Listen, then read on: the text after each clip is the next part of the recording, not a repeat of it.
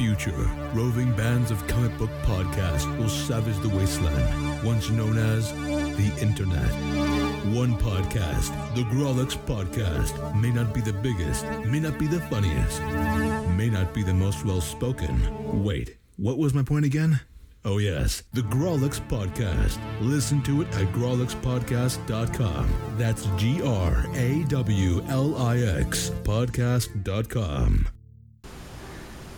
Hey, everybody, welcome back for part two of Storytime with me, Wyatt Weed.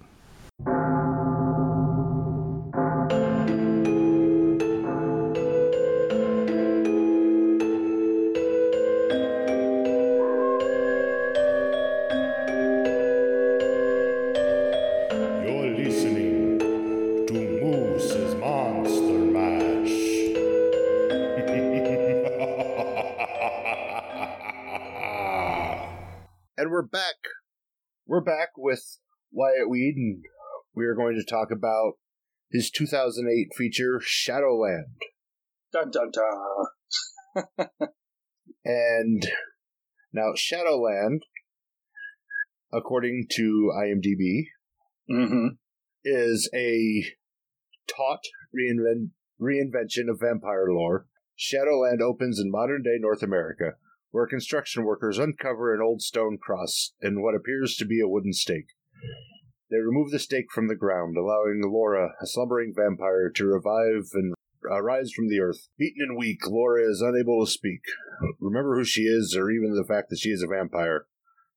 As Laura attempts to make sense of the strange new world around her, she begins to remember not only an idyllic human life in 1897, but also the handsome Lazarus, a mysterious lover who may not have had her best interests in mind. Soon Julian, a world weary vampire hunter employed by the church, begins tracking Laura, but as soon as he closes in for the kill, he learns that things are not what they appear. Now, see, just the, the overall summary alone that is enough to is like okay i'll watch it yeah, i mean it, it's it, it- doesn't strike you as okay this is going to be a bloodfest. it doesn't strike you as Right, right. um and interestingly enough i didn't read the uh plot summary or anything before i watched the movie i just I watched the movie Okay. and one of my first notes was, and I'm- not calling you old by any fact, but you're old enough to get this reference. It starts when it starts off. It kind of has this uh, Dark Shadows vibe, Yeah, I could see that. I could see that. Yeah, and that was one of the things I really liked about it because I remember watching uh, Dark Shadows with my mom. Sure. Yes. You know, that, that was one of the things we did. You know, when it was on. Yeah, I mean, we would sit down, we'd watch Dark Shadows. You know, every day, and it's like, oh, this is awesome. Which was my first introduction to vampires, other than uh, you know Lugosi. So Right. It was Lugosi, Dark Shadows. So big jump. And I remember Dark Shadows too, and I remember back in the day it was on after school. And I remember it went like it didn't dive in right away. It just it was weird and spooky and gothic for like, I don't know, six months or something. And we were all kind of wondering, where is this going? And then I think once Barnabas sprouted teeth and we were all like, oh, you guys are going into hardcore horror territory here. You're to go for it. And yeah, by the time the show ended, we had werewolves and flashbacks in time and all kinds of stuff. So, so, but yeah, I'm I'm not offended in any way, shape, or form by the uh, by the the, the Dark Shadows reference. So, Because yeah, that, that, that's about where this movie sits. I mean, you get you, you get kind of the build up to because I mean, like the summary says, she doesn't remember she's a vampire. Right. It, you would probably find this interesting now that you've seen the film. Um, originally, the idea was the film was written and shot, and there is an edited version that I still have where you're you don't know that she's a vampire until she knows she's a vampire. So basically, it was done in a way where it was. Tr- we tried to keep it from you. We tried to keep you from knowing what the deal was until it actually happened. Well, that wasn't fooling anybody. And the first couple of people who saw the film you know, halfway through the film, they knew she was a vampire. They, everybody guessed that she was a vampire very quickly. And I realized that in not in trying to keep the vampire element secret, we were losing a major promotional item, you know, selling this as a vampire film. Well, I know if you, if you've got a big, huge Hollywood film and you've got a name actor attached, like like The Sixth Sense with Bruce Willis, that's a big enough, major enough release that you can try to hide the surprise. You can hide the twist, and enough people are going to go see it, and there's going to be enough publicity that you can sell it based on the idea that there's a twist. Okay, people, don't tell anybody what the twist is on The Sixth Sense. When you're talking about a low budget film that's going to be released probably directly to DVD, it's hard to get people interested in the film just based on a twist. You kind of, to sell it overseas and to get the horror magazines interested and to get the thing promoted, you sort of have to put the vampire out there.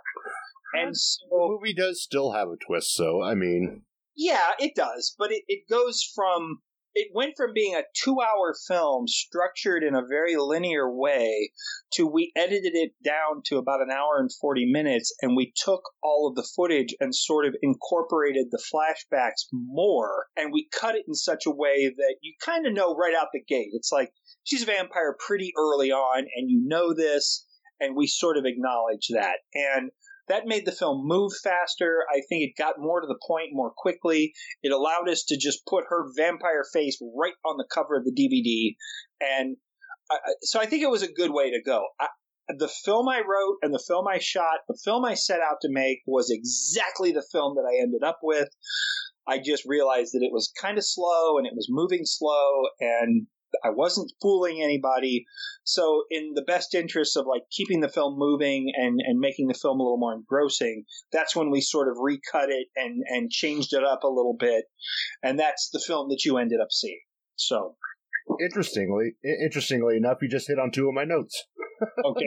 uh, it, it it is kind of a slow burn at the beginning, but you know, and this is more for listeners who haven't seen the movie. You know, I encourage you to watch the movie. I, I, it is a it, it's a slow burn at, at the start. It's worth it. Sit through it, watch it. It builds a story. Watch the movie. It's available on Amazon Prime. You need to watch the movie. Now, the other note you hit on was the flashbacks. Mm-hmm. Now, generally in movies, I don't like flashbacks. Sure. This movie, however, I loved the flashbacks. Well, and they were with Laura being mute and not Sure. able to tell her story. Sure. The flashbacks actually moved the story along. and they were incorporated into the film. I mean, they were written that way. And like I said, we changed the editing somewhat and we beefed up the flashbacks, but the script was written with flashbacks in mind and the film was shot with the intention of, okay, and now we're going to transition to a flashback. And I think that's probably part of the reason why it works is because we intended it that way. And that was part of the mystery, as opposed to being lazy and oh, I have to give you some exposition. I'll go to a flashback. It's like films these days. It's like exposition. Let's show a photo. Exposition. Let's do this. Let's. This film gave you its exposition in a very sort of purposeful way, and the fact that she has amnesia. And the fact that she's remembering these things, it all—I thought it tied together really well. So yeah, I'm, gl- I'm glad it worked for you. I'm glad. I say, even uh, like Julian's flashbacks seem Yes. to tie in. I mean, seamlessly Yeah, yeah, um, and help you know help build his character, help move it all forward sure, to the the final scenes, sure, yes, Yeah. which I Um, thought was great because normal, you know, like I said, normally when you have movies with a bunch of flashbacks, it just it, it, it takes you out of the moment sure. and it, it seems to be harder to get back into that storytelling. Whereas here, it was all woven. It was a perfect weave. that's I appreciate that. I appreciate that. Um, it, it it's tough because it's a low budget film. I don't know if this was going to be in your notes or not. Um, we the film sits in a weird zone where it's a low budget film. We spent about two hundred fifty thousand dollars making the film, so it's a very low budget film.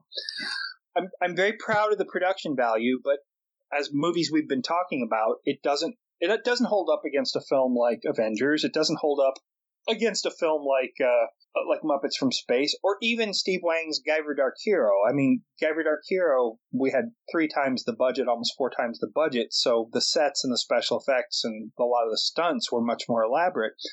I'm very proud of Shadowland. I'm very proud of what we got on camera, but here was one of the weird things about Shadowland.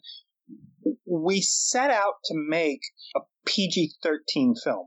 We did not set out to make an R rated film. Um, and, and, this was pre Twilight. This was pre uh, True Blood. Um, Twilight was still a little ways off when we were shooting Shadowland because we were making Shadowland in like 2007. And we wanted the film to be available to everybody. We were worried about smoking, profanity. Um, we were worried about all kinds of things. We didn't think we had that much in the way of scantily clad. We didn't think we had that much in the way of blood. Our focus was someplace else entirely. When the film got rated, we got the R rating, and I was astonished. And we got the R rating. You've seen the film. We got the R rating for the opening 45 seconds of the film. The film essentially opens on her back in 1897 getting a stake pounded into her chest. And the scene where she gets the stake pounded into her chest was graphic enough with with the, with the stake going into her and her spitting up blood and everything. That's what got us the R rating. Oh, come on. That's what got us the R rating. It wasn't the casual profanity or the casual smoking. It was the stake going into the chest. Now, I went to Los Angeles and I appealed the R rating with the ratings board, and I lost the appeal.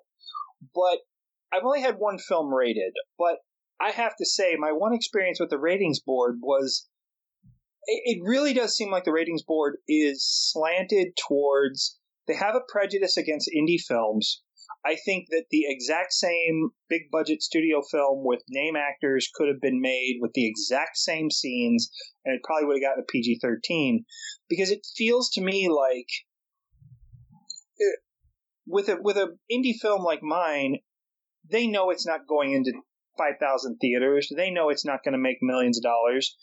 They know it's not going to tarnish anybody's reputation. I don't think they care. I think they care more about the films that they know are driving the business. So and one you'll of see something on the back end. Yeah, so something like something that came out about the same time as Shadowland was Robert Zemeckis' uh, CGI version of Beowulf. If you've ever seen Beowulf, Beowulf, the, the PG 13 version that got released in the theaters was unbelievably graphic. But, but there were all these cheats in it. And that's the thing they have trained the big studios how to cheat. Like if you're going to show blood, like you, you think of a scene like John Carter, the the recent version of John Carter of Mars that was released by Disney. There's a scene where a giant monster falls on John Carter and he cuts his way through the monster and emerges from the backside of the monster. But they do it with blue blood. And when John Carter comes up out of the monster, he's covered in blue blood. Um, Beowulf. I used Beowulf as a counter argument and said, how could Beowulf be PG 13? And they're like, well, it's cartoony action. It's not real. It's fantasy violence. You're it's sticking a vampire. Yeah. And, and so uh, my argument was anyway, because of the way I showed the stake piercing her body and again, if I had maybe cut away and not shown such an impression, if I had maybe not shown the stake going in and then cut to a different shot of her spitting up blood, but it was that direct connection of like the stake going into the chest and the blood being spit up in one shot that got us the R rating. Uh, and again, uh, they also, the ratings board, they can tell you why you got the rating, but they won't tell you how to fix it because they they don't want to be responsible. Like if they say to you, "Oh, just don't show the stake going into the chest and the blood spitting up at the same in the same shot." Well, they don't want to tell you that because then say you do that, but the film still feels just as graphic as it did. They so they'll let you go away and recut the film and resubmit it, but they won't guarantee you that you're going to get a rating one way or another. So you hear these stories about somebody submitting a film 10 times and they trim a few frames each time until the basic effect is different. So, anyway, I argued unsuccessfully to get the rating changed because I'll be honest, when we were making the film, Caitlin McIntosh, who, who plays Laura, the lead actress, very attractive woman. Um, a lot of complaints about the film is, you know, and people can be so crude, but Yeah. a lot of the complaints about the film are that she didn't get naked. And I know, I know there's a certain, there are horror films that you see because you want to get scared and you want to see a good horror film. There are horror films you see because you want to see naked women get chased and murdered and you want to see how is Jason going to kill these people this time? How is Freddy going to kill them this time? It- you know, it's it's one of those movies where people are going to have sex and then they're going to get punished for having sex, and you want to see some naked women. Well, I in making Shadowland, I didn't feel that we needed the nudity. I wasn't out to make an exploitation film. I was out to make a vampire film, and I didn't feel that nudity needed to be a part of it. And Caitlin, bless her heart, while we were making the film, there were several scenes in the film where she has less clothes on, but we just shoot strategically in a way you know, we get the patented side boob once or twice, but other than that, you know, she it's pretty tastefully done. She was willing to go naked in the film, and we just felt like, no, we don't need it. If I had known we were going to get slapped with the R rating, You might as well just said screw it. Yeah. Go with it. yeah, if we're gonna get if we're gonna get slapped with the R rating, then I might as well grab the other crowd that just wants to see Caitlin get naked. And you know, it it's not a good reason to do it. But if you're gonna get punished for a crime that you didn't commit to begin with, then why not go ahead and commit And the reap other- the rewards. Yeah. I mean, Exactly. Yeah. So so if we had Shadowland to do over again, I probably would have amped up the blood a little bit, and I probably would have amped up the nudity. Um, and then whether there, and then there's a whole new audience that would have liked the film for no other reason than Caitlin got naked in it. and then you would have had a whole other audience that hated it because she got naked for no other reason. Exactly. Yeah. So so there was a whole there was a whole thing there with that movie. But Shadowland is definitely a film that gets challenged because of its low budget. Um, there are people like you. There's a lot of people who saw it and really appreciated it and really appreciated the you know the tender loving care we put into making the film. They appreciate the story. Um, but yeah, then there's another whole crowd that's like, nah, boring, not enough, not enough blood, not enough sex, not enough nudity, blah blah blah. And it's like, okay, I understand, man. Go, go, go watch a big budget horror film. Go, you go right ahead. Uh, this is what we made, and if you don't like it, that's great. So, Well, like the summary suggests, it is it is a different take on the uh, vampire mythos. sure, yes, For a lot of the movie, Laura's out walking around in the daytime. Yes, yes, Now, later in the movie, you see her tempt fate with direct sunlight, yes. but She's uh, becoming. It's not. She's like. She's not a full vampire, and she's becoming a vampire. And you're sort of seeing that process happen, and the the how and the why. You know, obviously you have Yeah. to see the film that out. But yeah, and yeah, and it it, it, it, it kind of toys with the idea that until you fully become a vampire, Right. daylight's still fine, which is is kind of an interesting take on the thing because, like, at first it's like, okay, she's a vampire. What the hell's she doing out in the daytime? you know, I mean, Yeah. because Uh, th- th- there's just certain elements that get you know beaten into your head with the Right. vampire lore that Well, and it was funny because we had uh, we've had disagreements with people before who you know there's the crowd who loved the film just because they didn't sparkle. You know, it's like you, they, it wasn't Twilight and when I have a whole Twilight thing related to Shadowland, but interestingly Um, enough, I said the same thing. it's but you know thank god they didn't sparkle is what some people would say and then some people would start arguing with you about the vampire lore and it's like we're talking about we're arguing over the rules for something that doesn't exist Exactly. you know it's like the people who like no that's not really a dragon because a dragon has separate wings. That's actually a wyvern because the wings are incorporated into the arm. So it's not a dragon it's a wyvern. And it's like we're talking about mythical magical freaking monsters that don't exist. And you're going to argue with me about the definition. So with the vampires it's like I, I kind of rebuilt and did my own set of rules for the vampires. Um, But yeah, we're talking about mythical creatures that don't exist. And there's some like classic stuff like out of a Hammer horror film that I stuck to very specifically. And yeah, there were other things where and anything in the film that seemed mystical to you, like why would a vampire recoil from a cross? Well, there were very specific scientific reasons I was going to give for why. Or an like why does silver work against a vampire? Well, because they're they're hyper allergic to silver. Or what why would garlic matter? Well, because again, once you become a vampire, you become hypersensitized to some of these things. And that's something I would explore, you know, in another film or a sequel or something. But I have scientific, you know, particular reasons for all of the all this stuff. It's just it doesn't all get to come through in the film. You have to pick and choose like you have to pick and choose which things you get to talk about in the film and hope the audience can fill in the rest of it. So for a viewer like you, it seems like you filled in the details just fine. Other viewers are like, "No, no, it's it doesn't follow the rules. I don't like it." So well, I mean, you know, obviously there's some when when you're stepping out and doing something on your own like this, you have to do something that sets it apart. Sure. Like, uh, the extra row of teeth is Yes. awesome. Yeah. Um, there was one review that was like, "Well, it should give him a speech impediment." Not necessarily. you don't really hear him talking that much with the uh, fangs. No. No. It's just the more to bite you with. And it's a transformation thing. She's not walking around with those fangs in her head the whole time. It's like she transforms, she bites, she retracts the fangs, she turns back to normal. It's just, yeah, it's you know, which Uh, I, again I thought was kind of a cool. It's Yeah. like that's a way to you know said oh they didn't just grow longer teeth they now have more teeth. Yeah. Yeah. You know, And so I that's a think I- cool look at it.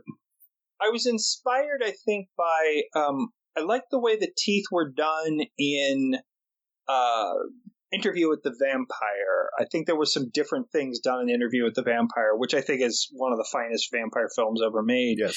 Um, and I wanted to do something different. I just I wanted to set them apart somehow. It's like you can't when you don't have a lot of money. There's not a lot of things you can do, but in just making vampire teeth, well, that's something we can do easily enough. So I was working with a young makeup artist, Rachel Rickenberg, um, and I got her right out of the Blasco Institute makeup school. She had just graduated the Blasco Institute. She was in her early 20s and uh, she'd never done a feature film before. And I got her to do this feature film and, you know, just young and ambitious and, and ready to work hard. And uh, she came up with some great stuff. And, and her teeth, I think I may have done like a clay sculpt on a set of teeth or I may have done a drawing on top of a photograph. And then she took the rest of it and just ran with it and, you know, did the teeth for us. And it's a low budget film, but I was really proud of the slickness of some of the stuff, like the contact lenses, the bloodshot eye, the teeth. Um, very limited. Yeah, there was very limited makeup effects, but some of the things in it, like burns and scars and things like that, I was really happy. Just the simplicity of like the retractable stake where we pounded the stake into her chest. I was really happy with all of that stuff, and and and I think it's little detail touches like that that that helped the film be more than just low low budget schlock, basically. Uh, the coolest vampire weapon I've ever seen in my life, the shotgun. yes, the shotgun, which we did some research and we uh, apparently, uh, probably on larger weapons, there's the idea of the flechette where you have an encasing, like you're launching something, a projectile, a missile, and then the, the outer casing peels away in flight. So then the idea that you could launch a silver stake at somebody out of a large bore shotgun. Um, just we sort of engineered that and came up with that, and then we got to do that matrixy style shot where in slow motion you see the you see the flechette leave the shotgun barrel, and then you see the pieces peel off, revealing the silver stake that then flies through the air and hits whatever you're aiming at. Yeah, so we got to do the the vampire weaponry. Because I gotta say, he pulled the shotgun out. I'm thinking, okay, he's got a load of silver buckshot. Until he loads it, I was like, oh my god, that's awesome. it's really I, uh, the fantasy is, you know, as a low budget filmmaker, you kind of dream that maybe a studio will see the movie and maybe the studio will buy the idea from you to make a bigger budget remake, or maybe they'll you know they'll buy your version so that they can redo it themselves or pay you to make a bigger budget version. Um, i don't know that i necessarily want to make a bigger budget version of shadowland. I don't know that we necessarily need that. Um, there were things we could not do. Like when if this was a multi-million dollar studio film when you first see her crawl out of the ground what would have been fantastic is if she had been shriveled and more skeletal like she'd been hibernating underground for a very long time and had sort of shriveled and dried up. And then when you see her come out of the ground she's almost like a she's like she's like a zombie. She's like a walking skeleton. And as she begins to feed just on food in general you see her become more fleshy, you see her become more vital. And that's just one of those ideas, obviously, that I had to abandon early on because there's no way we could have done it on our budget. But if we could have done some more puppetry or maybe, God forbid, some CGI, I would have liked an old lady in. Well, then that that's probably had we had the time and energy to think about it. I think in retrospect, it's like, yeah, if we could have found an old lady, we could have done that. Um, we didn't think about it early enough. You know, had I had I spoken to you before making the film, you know, that would have been an awesome idea. But I would have liked to have seen like uh, there's the cook in the diner early on in the film who meets her very early on. It would have been really cool for him to be watching her as she was eating and see her literally starting to regenerate before his eyes and see her flesh becoming fuller and see her color coming back, see her cheeks start to fill in, see the blood start to come back. That would have been really cool to do. We just we didn't really have an effective way of doing it in the film. So not gonna lie, I thought that pile of roast beef was a pig's head. I thought she was just going to town on a pig's head. I was like, what in the crap? Let's okay. Let's just say for these purposes, it was a pig's head. but no, yeah, it was just a pile of pile of roast beef. Did you figure it out while you were watching? Yeah, was. Okay. Once he started, you know, once he started putting it in like the to-go container, I was like, okay, that makes more sense.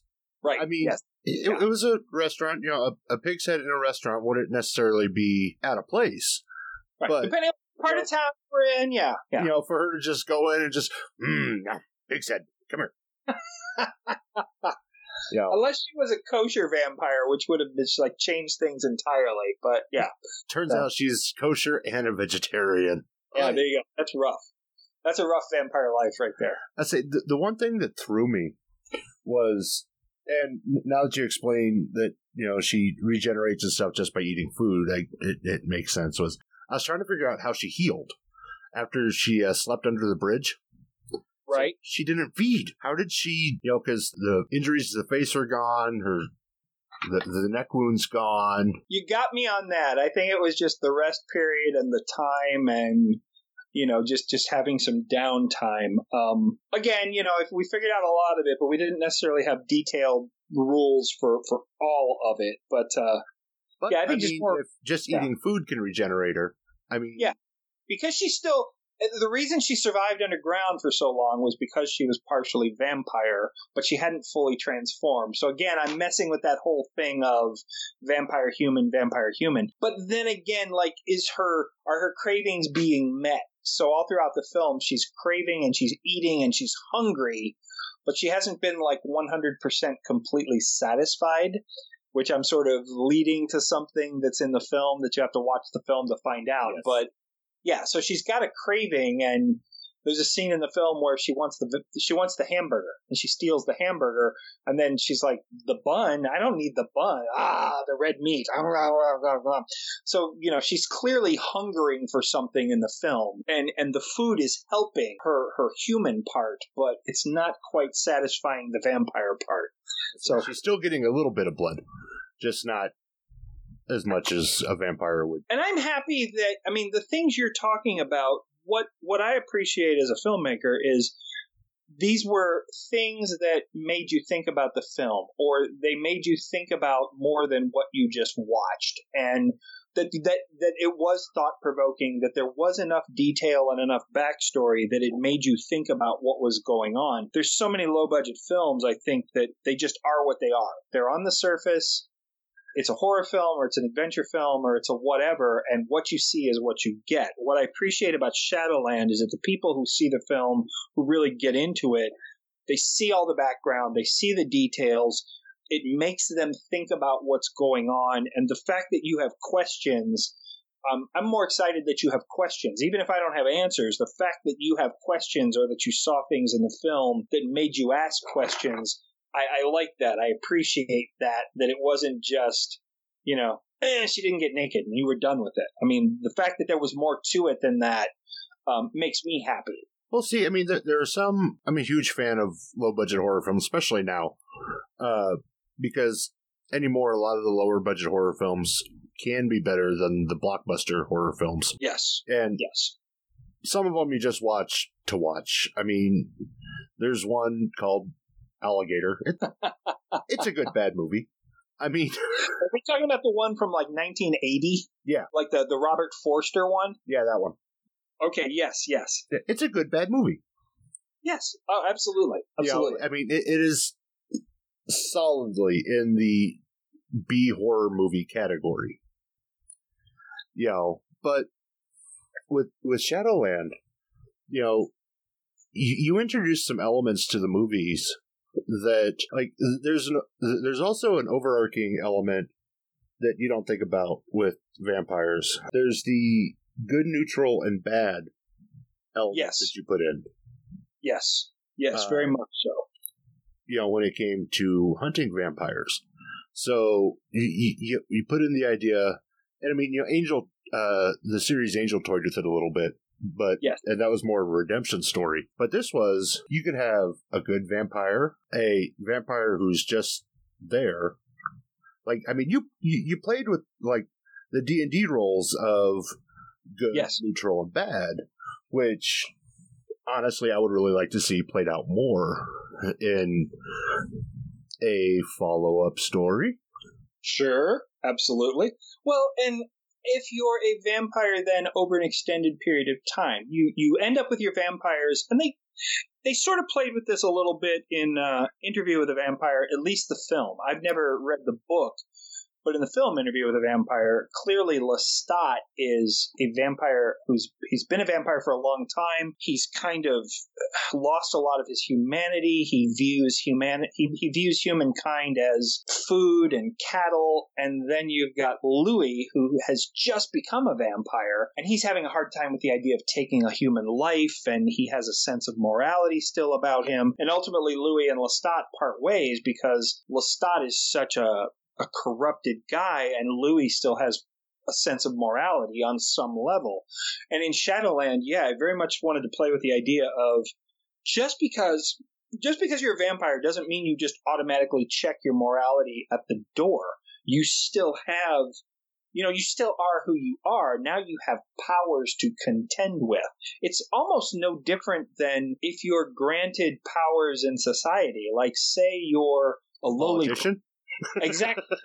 let's, let's say you suddenly have political power. You're the same person you were, but now you have power and you have influence and you can do things. Um, uh, and much like myself, let's say you're an actor or a wannabe filmmaker, and suddenly here, here's here's a quarter of a million dollars. You are now the director. You're not only the director, you're the writer, producer, director. You are one of those rare creatures on the face of the earth who can blow smoke blow smoke up his own ass now. You know, you you are the writer, producer, director of the film. What are you going to do with the power? You can pretty much make anything happen on screen now. So I, love the idea that just because you know so many of the best comic books play with this this too. Like one of my favorites, um, The Dark Knight Returns um, plays with these shades of gray and you know Batman and Superman and what do, what do you do when Batman doesn't care anymore? What do you what do you do when Batman doesn't care what the government says? What do you do when Superman now has bowed down to governmental pressure and is going to do what the president says, regardless what he's capable of doing himself. Um, what do you do when, you know, an ultimate chaotic neutral like Batman goes up against a lawful good like Superman? Um, people are always saying, well, come on, Superman's going to win in a fight. And it's like people often forget that Superman at his core is a good guy. And Batman can fight dirty.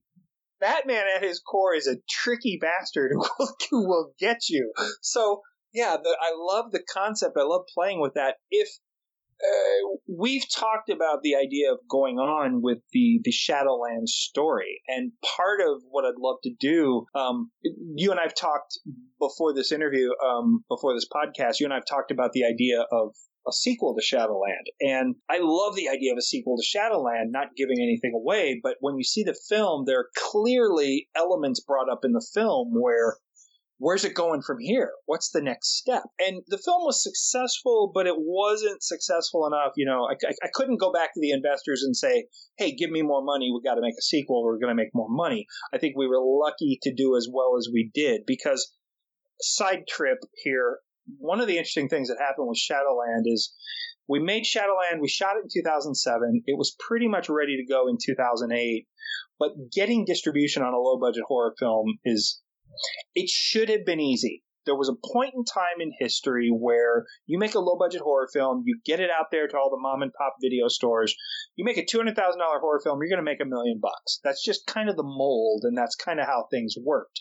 Well, around 2008 there was this little thing called the stock market crash where the housing, the housing industry went in the toilet the stock market crashed finances changed. A lot of mom and pops closed up. Uh, there were like 30,000 video stores in the country then, and a lot of them went away. And then there was the emergence of this thing called Netflix. And while I, I like and respect Netflix, and I think they're doing amazing things, when we originally started working on selling Shadowland, they were projecting sales of like 50,000 DVD units alone, which, which on its own would have recouped our budget and, and made us money.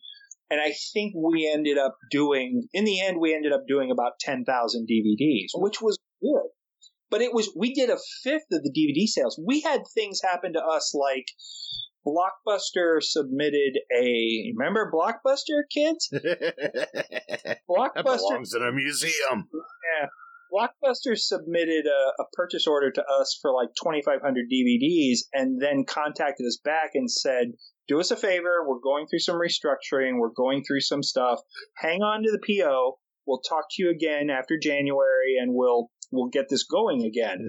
And well, we closed.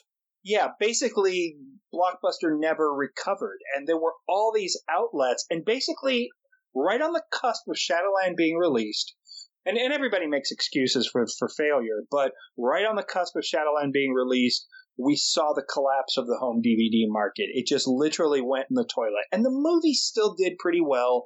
We got a lot of overseas play. We sold in a lot of overseas markets, and ultimately we did okay. I think if we had released even six months a year earlier, because then going into 2008, this little thing came out of the woodwork called Dun Da Da Da Twilight, so Twilight came from out of nowhere. And in literally like a six or nine month period, you started hearing about these Twilight books. You Vampires started hearing, were everywhere. Yes, you started hearing about this woman, Stephanie, I don't even remember her last name anymore, the woman who wrote the Twilight books. And and then we were literally going to uh, we were going to meet with the Sci-Fi Channel at uh, San Diego Comic Con in the summer of 2008. We were going to meet with Sci Fi to talk to them about Shadowland being on the Sci Fi Channel. As we went to Comic Con and as Twilight was surfacing, we started seeing ads for True Blood. So we went from like being the first of a new wave of vampire films to kind of picking up the tail end because by the time the deal got made, by the time we got out there, Twilight had already hit, True Blood had already hit. Now it felt like we were picking up the tail end. When when we were actually were doing vampires at a point when nobody was, we ended up coming out after the fact. So so that kind of played against us. But you know, these are all just excuses and ultimately the film was released and ultimately the film was pretty successful. Um, but I would love to do a sequel, and what I've thought about is I've been working on a novelization of Shadowland because so many more elaborate things I'd like to do with the film and so much more backstory that could be told. So I'm I'm like a hundred pages into this novelization that I eventually want to finish and publish. And if the novelization takes off on its own, then what I could do is sort of do a combination novel slash movie sequel but in novel form. And I have a whole plot plotted out where where the story goes, who's involved, what backstories you get, the logical progression of everything portrayed in the first film you would get in a sequel novel. Um, so it, it's something I'd love to do. It's it's it's a direction I'd love to go in.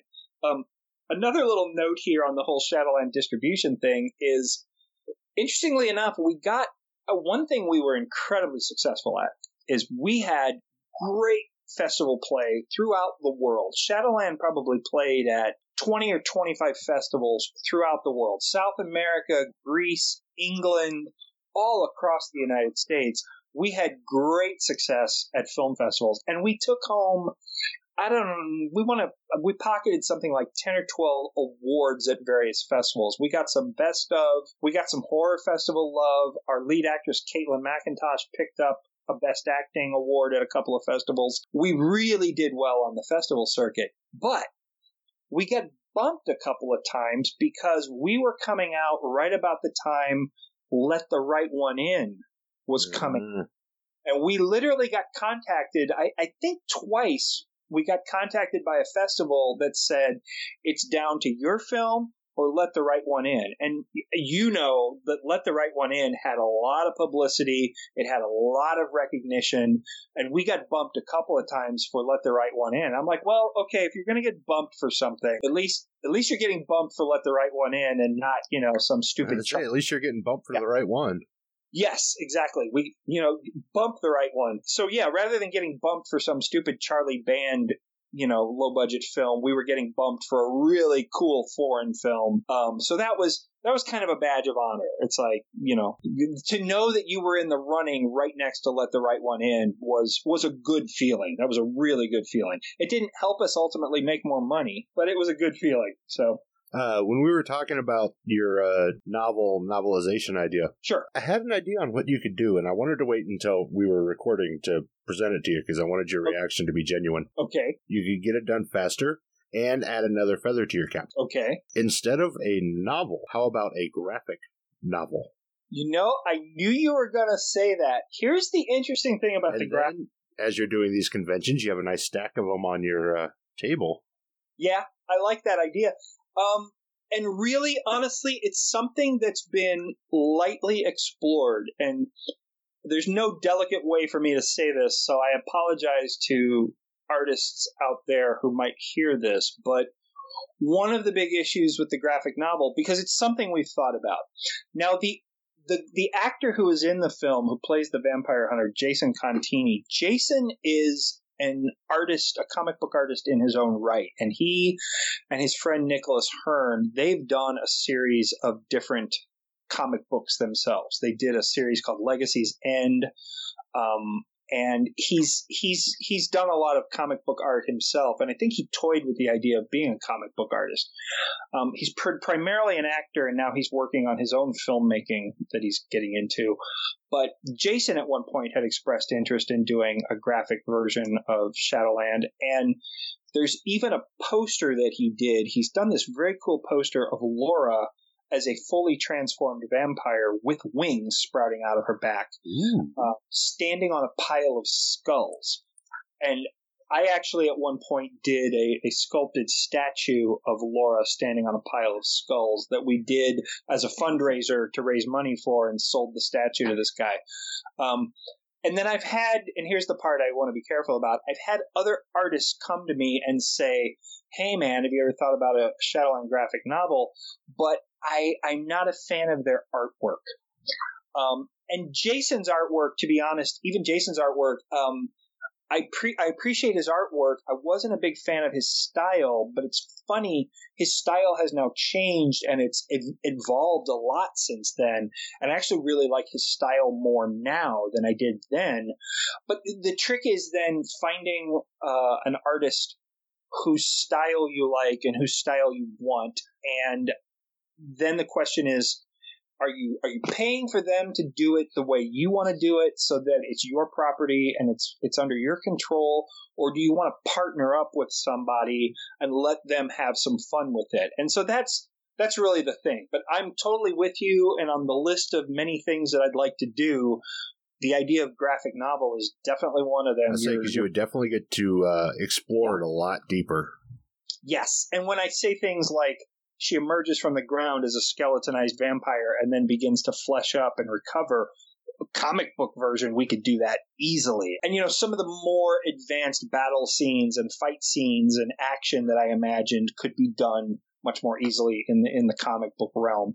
And then when you go into the quote unquote sequel, you're out of the novelization and you're into clear blue sky. You're into doing just straight up, you know, comic book stuff, um, original comic book work, and and that could also be done in in the graphic novel realm. So so I no, you had mentioned doing uh, a uh, backstory for Lazarus. You know, yes. that, that could be Yes. a nice standalone like miniseries.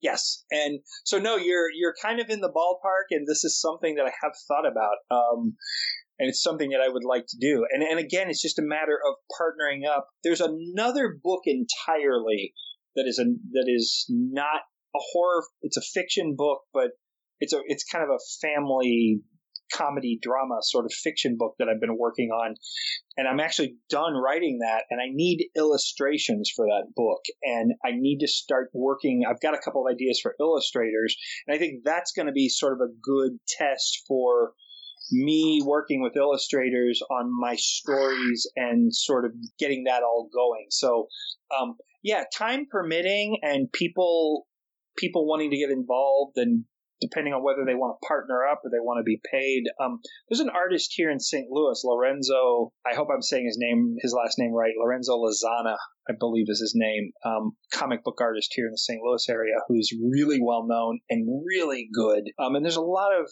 artists working in the St. Louis area. Um, Jim Lee of Marvel is actually from the St. Louis area. And obviously, I'm not going to get Jim Lee. Yeah, so so you're right in the ballpark. You, yes, I've thought about the graphic novel idea, and just you know, time pending, it's something I would love to get into. I I would love. I might recommend uh, looking into somebody that I've had on my show, uh, Lukas Ketner. Okay, Uh, he just did the uh, all the illustrations for uh, David Dastmalchian's uh, Count Crowley comic, okay, which right. is a horror comic, and Okay. he, he is a horror guy. okay. And I'm a very big fan of the older style stuff. Like here, here we go again with being the older guy.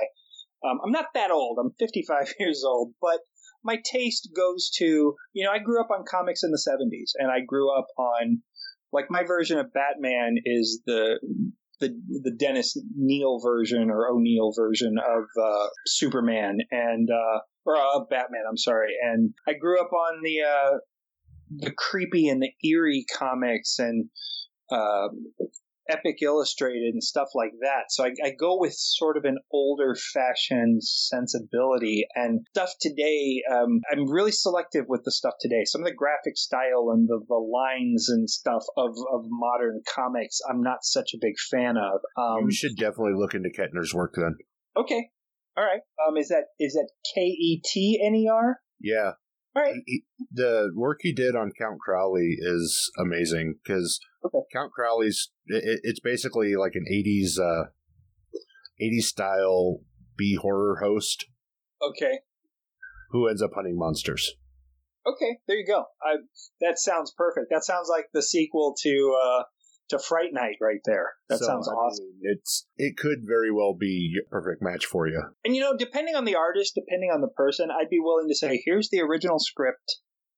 Go crazy, man." But yeah, I would love to work with somebody on it. And for what it's worth, for anyone who's out there listening who's an indie filmmaker or an indie actor or just somebody who, you know, has the regular nine to five day job but dreams of doing creative stuff, um, one of the things that I'm always looking towards now is, you know, it's one thing to raise money and go out and make a feature film, but to do this full time is tough because what you really need is something that pays the rent.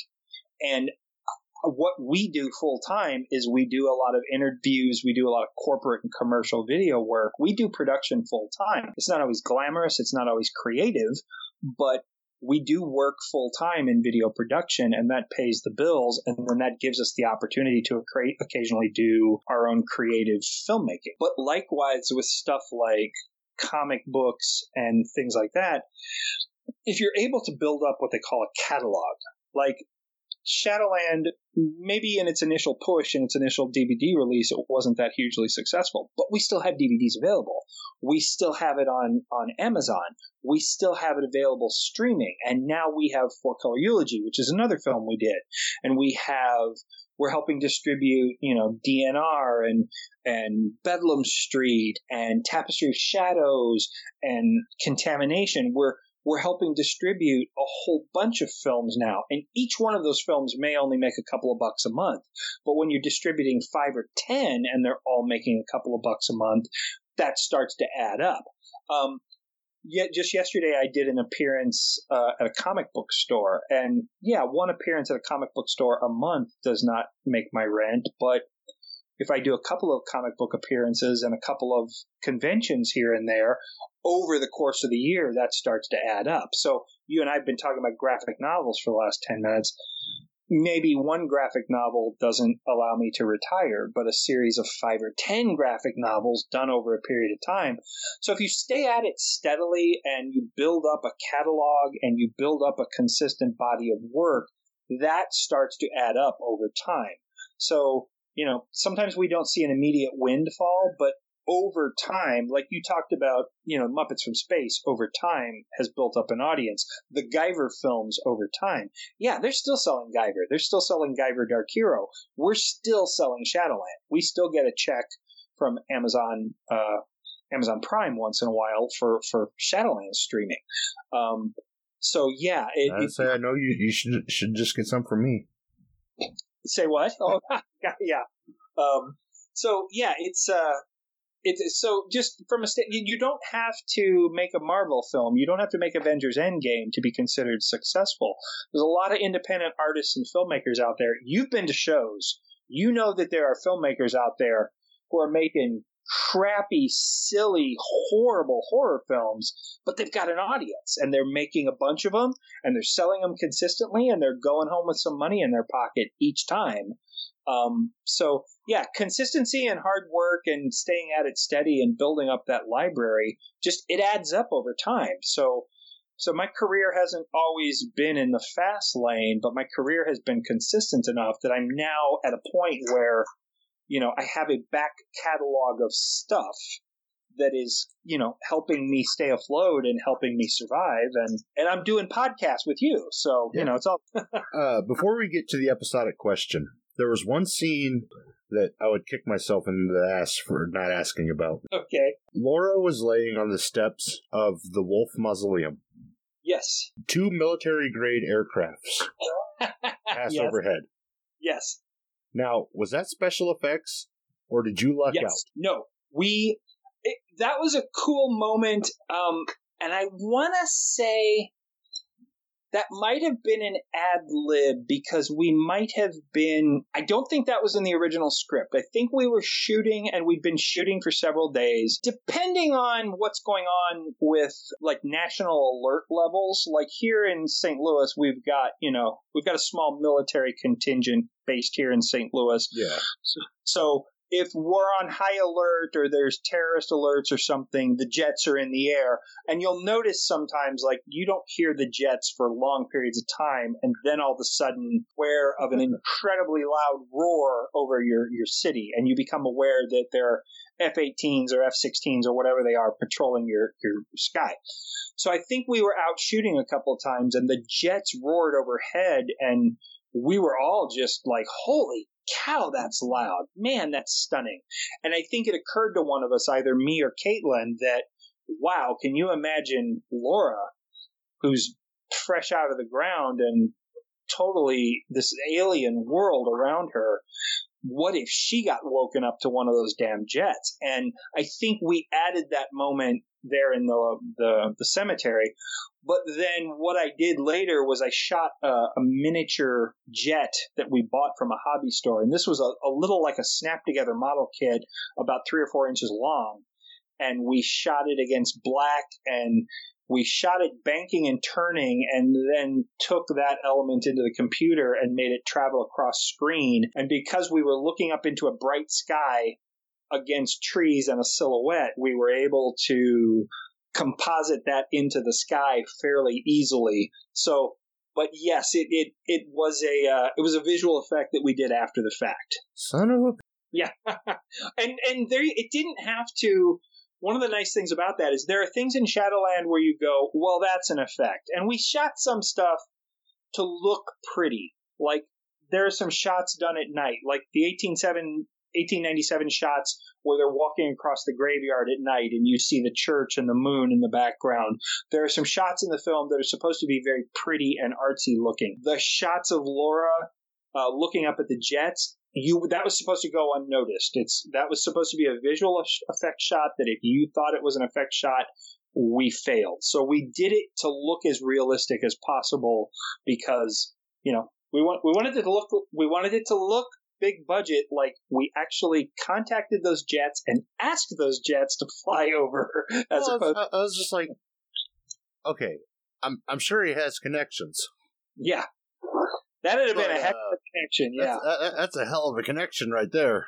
yeah. No, we added those jets later in post, and you'll notice in the film we shot the film in St. Louis, but you didn't see the Gateway Arch, and you didn't see anything that was like specifically St. Louis. And I love St. Louis. I'm very proud of St. Louis. I didn't want the city to be identifiable. So we, Interestingly enough, uh, like when she was in uh Main Street, downtown Mhm. Main Street, yes, it looked like the French Quarter. yeah, yeah. Um, and it's very much an architectural style that is similar to the French Quarter, but that's good because what I, I didn't want people, as soon as you acknowledge a town, and I, and like I said, I love St. Louis, but as, as soon as you say it's taking place in Chicago, it's taking place in New York, it's taking place in St. Louis, you identify specifics. So if you say something's taking place in New York, but you shoot it in Toronto, suddenly it becomes very obvious. If you say it's taking place in New York or uh, Chicago, but then you shoot it in Springfield, Illinois, people know. By shooting it in St. Louis but not acknowledging it was St. Louis, it could be like any town USA. Any moderately large Midwestern city, like if you're in Cincinnati, you can assume this is in Cincinnati. If you're in Rapid City, you can assume this is in Rapid City. If you're in, you know, Champaign Urbana or Nashville or like you said, New Orleans, you can assume it's your town. So I wanted it to just kind of feel like generic large Midwestern city is what I wanted it to feel like. So other times we've acknowledged that we're in St. Louis, it's it's happening in St. Louis. This time we just we wanted it to just be kind of your town USA is what we wanted it to be. Was your car the hero car? The Mini Cooper? Yeah, Yes, it was. I thought so because I was, like, wait a minute, they said they have a Mini Cooper. Yes. Um, my wife, uh, at the time, she was just my girlfriend. She's now my wife. But my wife had a 2005 red Mini Cooper. And we wanted kind of a cool vehicle for the vampire hunter, Julian, to drive. And rather than rent and keep a vehicle the entire time, we I thought, well, Mini Cooper, that's a cool little car. And the thing about the Mini Cooper is it's small enough and maneuverable enough, it can go just about anywhere. And I think uh, uh, the Italian job had just been released like Yeah. the year the year year or two before. And the Italian job, of course, they do so many fun things with the cars. And I, I said, can your Cooper be the hero car in the film? And she's like, oh, yeah, absolutely. So there's that scene where the Mini Cooper comes whipping out of a driveway backwards and does like a reverse spin.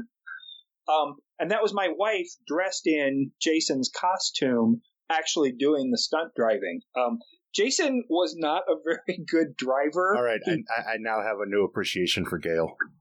She um Jason Jason was not good on a stick shift, but that was Gail's car and Gail knew how to drive a stick.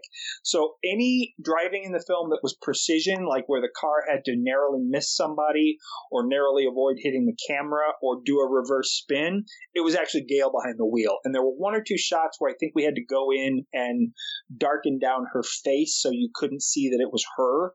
But yeah, especially that reverse spin out the driveway. Um, she rehearsed that. badass. Yeah, she rehearsed that until she knew how to do it, and because it's counterintuitive. Because I think you have to like your your temptation is to spin the wheel and flip the car and like hit the brakes, but then you kill the engine, and you actually have to like take your foot off the gas but not hit the brake and not kill the engine. So yeah, she was she was able to figure out how to do it. And then there were other shots where just if the car was going to be whipping down the road, we needed her to drive it because, like I said, Jason could Jason could pull up and stop and start, but Jason had never driven a stick before. So yeah, we, we couldn't trust that Jason wouldn't hit and kill somebody if we tried to have him do it. So, oh yeah. And I, I am still to this day very proud of Shadowland. Um, I think I would do things differently now. And I also, I think just as a director can get more to the point more quickly and I can keep things moving along faster. I think if I had Shadowland to do over again, I would move it along quicker. But I, am still, as far as a first feature film is concerned, I'm very proud of, of all the directors I know who did a first feature film. I felt like I was probably the most prepared. I, I worked on a lot of guys' first films, and I think I learned a lot from their mistakes. I learned a lot from what they did. Um, so I, I was really happy with with Shadowland. Well, normally I, I would put you on the spot and put you in a uh, horror situation based on the movie we talked about. But given your uh, skill set, I want to ask you a different question. Uh, okay. Put you on the spot here. If you could tackle any property and make it into a movie, what would it be and why? Ooh, that is an Excellent, excellent question. Um, without a doubt, without hesitation, um, and I've got a, I've got a first, I've got a primary, and then I've got like two runners up. Um, I am a huge fan of H.P. Lovecraft, and if I had my wish, I would do a feature film version of At the Mountains of Madness. And I know that various I know that various filmmakers have talked about doing that. I know Guillermo del Toro has talked about doing it. I actually many years ago wrote I've written a, a screenplay. I've written an adaptation At the Mountains of Madness, and I would love to do it. And it and I probably I don't know if At the Mountains of Madness is in the public domain or not yet. It's a lot of Lovecraft's work is questionable legally because he didn't copyright a lot of work in his own lifetime and other people copyrighted his work much later. So whether or not Lovecraft work is in the public domain is a question of debate. But I would love to do At the Mountains of Madness as a feature film. I've written a script. I know how I'd do it. It could be big budget. It could be small budget. It could be whatever. Um, so At the Mountains of Madness is number one. And then there's a novel by a man named Graham Masterton uh, Graham Masterton, they did a film based on his book, uh, The Manitou, um, which is an old film that I just absolutely love. But he did a film called The Devils of D Day. And The Devils of D Day is just a fantastic story where the, the premise is that in World War II, we essentially defeated the Nazis because we made a deal with these demons of war, and we took these demons of war and we gave them a regiment of tanks and sent them across the German countryside, and these demons of war just wrecked havoc and basically destroyed the German army. And then we made a deal to like give these demons a virgin and let them take the virgin and disappear. But we left one of the tanks broke down on the battlefield, and rather than let the demon free, we sealed the tank and put crosses on it and blessed the tank, and we left the demon inside the tank. And now in modern day, a photographer photographing these old World War II sites finds this old tank sitting on the battlefield and starts hearing something talking to him. And he ends up opening the tank and letting this very very pissed off demon out into the world. Um, that is an incredibly creepy and incredibly cool um, story that i would love to do. That would be um, a fun movie. and then uh, believe it or not, Jason Contini and I have actually talked about this. We've talked about doing our own version of Drac. Uh, I'm sorry, uh, Frankenstein. And Frankenstein's been done to death, but I don't know if anybody's really done a good, accurate portrayal of the novel. Um, you do I Frankenstein. Think, I want in on it. Okay, that's fair enough. Um, and uh, my inspiration would be uh, uh, the Bernie Wrightson version, the Bernie Wrightson illustrations. Um, Frankenstein is a, tall and skinny and huge and yellow skinned and just I, I, I want to do a very gothic, very creepy um, version of it. People, I think, tend to try and go to to action adventure, to big budget again. I'd want to do something that's smaller and creepier, make the monster sympathetic yet horrible. Well, I think take it back got to the Universal Hammer era. well. Yes and no. I think uh, I say I think they've gotten it closer than Yes. just about anybody else. if if anything, I think Hammer. I love the Hammer versions. Um, I think Hammer's a good way to go. I Yeah. think you you mix sort of the Hammer sensibility and the Hammer efficiency with some some modern special effects. Um, I'd love to do a lot of forced perspective, like in camera tricks, where you shoot the actor playing Frankenstein closer to the camera, so he's bigger. So he's like seven and a half or eight feet tall, with Victor Frankenstein positioned a couple of feet further back, so that it looks like Frankenstein is bigger than he is. Um, and so Frankenstein is way high on the list in terms of, of things. So, so yeah, I, those would be in descending order, like At the Mountains of Madness, The Devils of D-Day, and then a version of Frankenstein. Um, I personally have been working on a, a script that I want to shoot as my next feature, um, that is very Lovecraft inspired. It's, it's kind of a cross between Evil Dead and H.P. Lovecraft, where Evil Dead had elements of Lovecraft, but um, Evil Dead was more just straight up horror. I, I like the idea of meshing, you know, the person alone out in the isolated cabin or the house meshed with that weird, unearthly thing that's been in the world for a very, very long time coming back to terrorize you. Um, but do you remember the movie from the 70s with Karen Black called Trilogy of Terror? Yeah. Okay. The episode with the little Zuni fetish doll that comes to life and chases her around the apartment. Take take one part Evil Dead, one part Trilogy of Terror, and one part H.P. Lovecraft and mix them together, and that's what I want to do. I basically want to strand a guy in a house like on vacation. He's gone off to do research, and you know there are many bad things that go wrong and many bad things that happen, and he ends up isolated in another dimension in his house with weird things going on. And I, I just I want it to be fast paced and scary as hell and in your face and this time I'm going to do everything that we didn't do on Shadowland with I'm not going to back away from the nudity. I'm not going to back away from the blood. I'm not going to back I'm not even caring about rating. I'm just going to go in your face, see if I can scare you to death, see if I can Make keep the you movie you want to make. yes, keep you on the edge of your seat for an hour and a half. I just I, and a thrill ride. I I do like movies that you know there's a point to there's a point to horror there's a point to scaring you and some movies i think like the first saw film i really enjoyed the later saw films to me were just they were they, they talk about splatter porn or endurance porn and the later saw films to me they lost that sense of suspense they lost that thrill of horror um, and a movie like Jaws, to me, a, a movie like Jaws, people don't think of Jaws as a horror film. Jaws is a total horror film. And Jaws goes somewhere between grossing you out and scaring you to death and then exhilarating you. And it thrills you. And the movie Alien, the movie Alien is so thrilling because it scares you and it makes you tense and, and then it gives you victory and it, it, it you know, Sigourney Weaver is saved in the end, and it's just it's a thrill ride, and I like horror toys with every emotion. and then and it rewards you at the end. It doesn't just keep beating you down.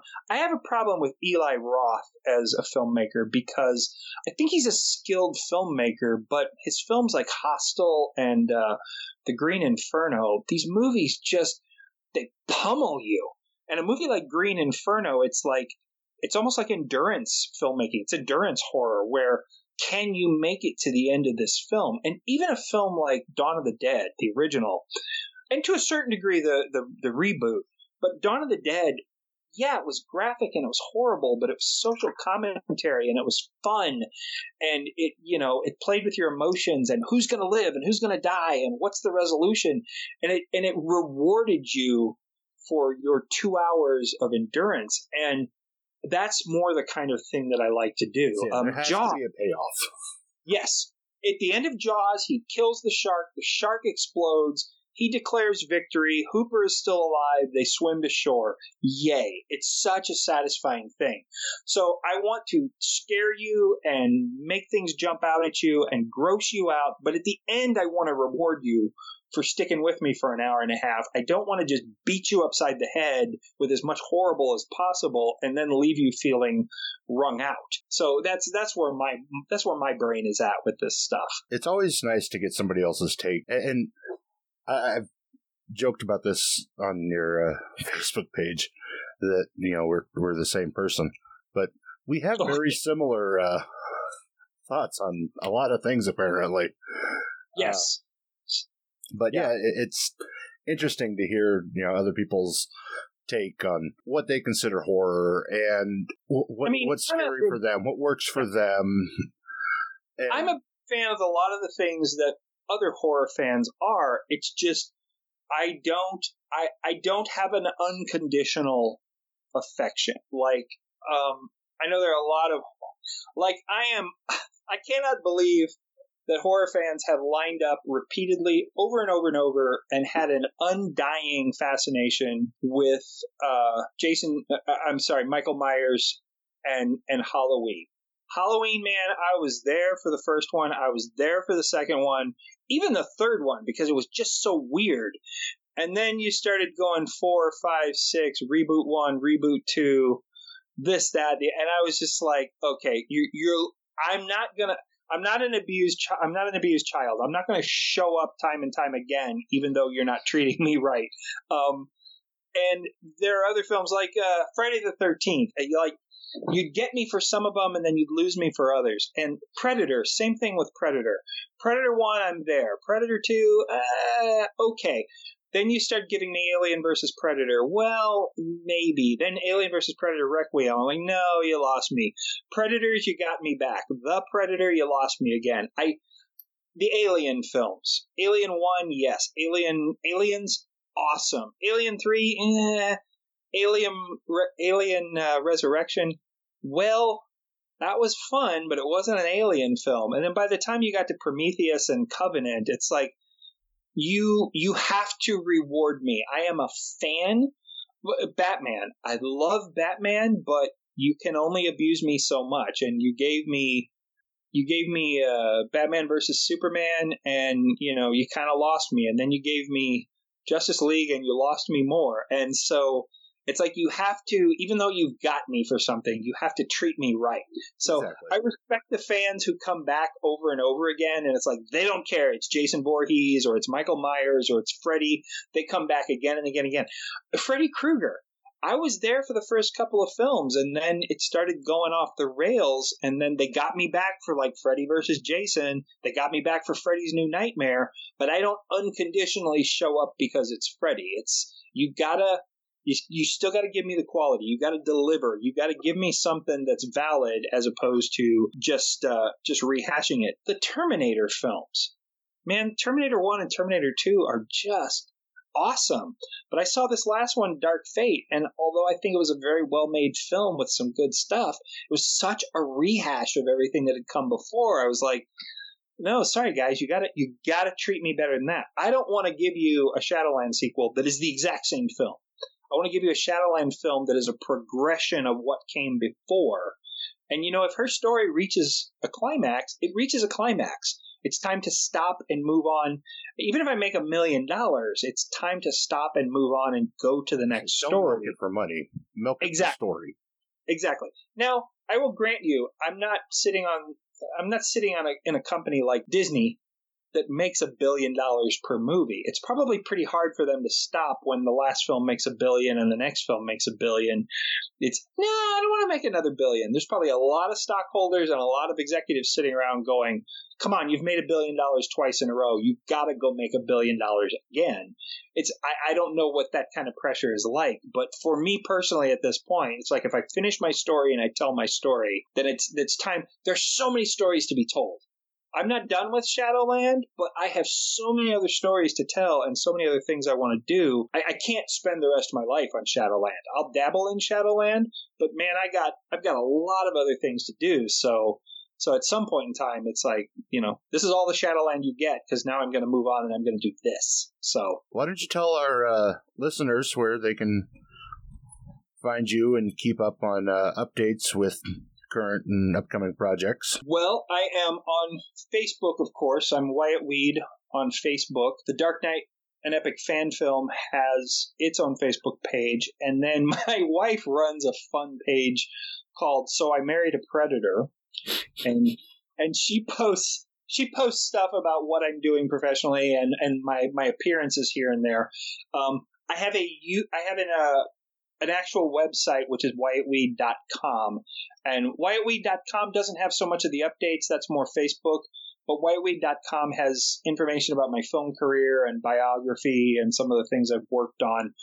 Um, and then, of course, uh, stuff is available, like you said, on, on, on Amazon Prime for, for streaming. But um, m- most of it is you can keep up with me on, on Facebook, on my Facebook page. And uh, um, then the next thing I'm definitely doing is uh, I'm definitely doing Peoria Con in Peoria, Illinois. And I'm sorry, the exact date is escaping me, but I want to say it's like the second weekend of, of March. Uh, I will be at Peoria Con, which is a one day show. It's a one day show on, and you know what? I'm going to look at the calendar real quick because now I feel like a big tease. I want to say it's March 7th in Peoria. So Peoria Con, I'll be there for the day and I'll be signing Predator and Star Trek photos. And I even, you'll be happy to know that I now have Guyver photos. Did I have Guyver photos? Uh, I don't think so, no. Okay, I have Guyver photos now. I have uh, a couple of photos of me, me on set as Donnie, and then me working on special effects. So the next time you and I bump into each other, I'll have to get you some Guyver photos. That's, but I'll be signing... such a letdown. I'm so mad. but I'll be signing Predator. I'll be signing Star Trek, and if you've got Predator stuff or Star Trek stuff, I don't sign or I don't charge to sign people's stuff. If you've got a Predator Two DVD or you got a Predator Two poster, you got a pop you got an action figure, bring it to me. I will sign it. But my wife and I'll be there, and we usually have lots of we have lots of swag and lots of merchandise and you know toys and Hot Wheels and various things that we sell. But uh, you know, as you know, I'm always up for talking to the fans. Um, don't ask me for an autograph in the bathroom. Don't hang it out at my table for two hours, and we'll be great. He's happy to talk to you. He's happy to sell you stuff. I'm happy to talk to you. I'm happy to sell you stuff. Yeah, that's absolutely true. So you can find him on Facebook. You can find me on Facebook at Moose's Marvelous Wood Burnings and More, or on the on the newer Twitter page, EMC Monster Mash on Twitter, or head over to electronicmediacollective.com. Find this podcast and many other great podcasts. And I want to thank Wyatt for coming on the show today. Thank you. This was a lot of fun. This was a, this was a good talk and uh, about going to wrap it up for us. So until next time, Mashers, mash on.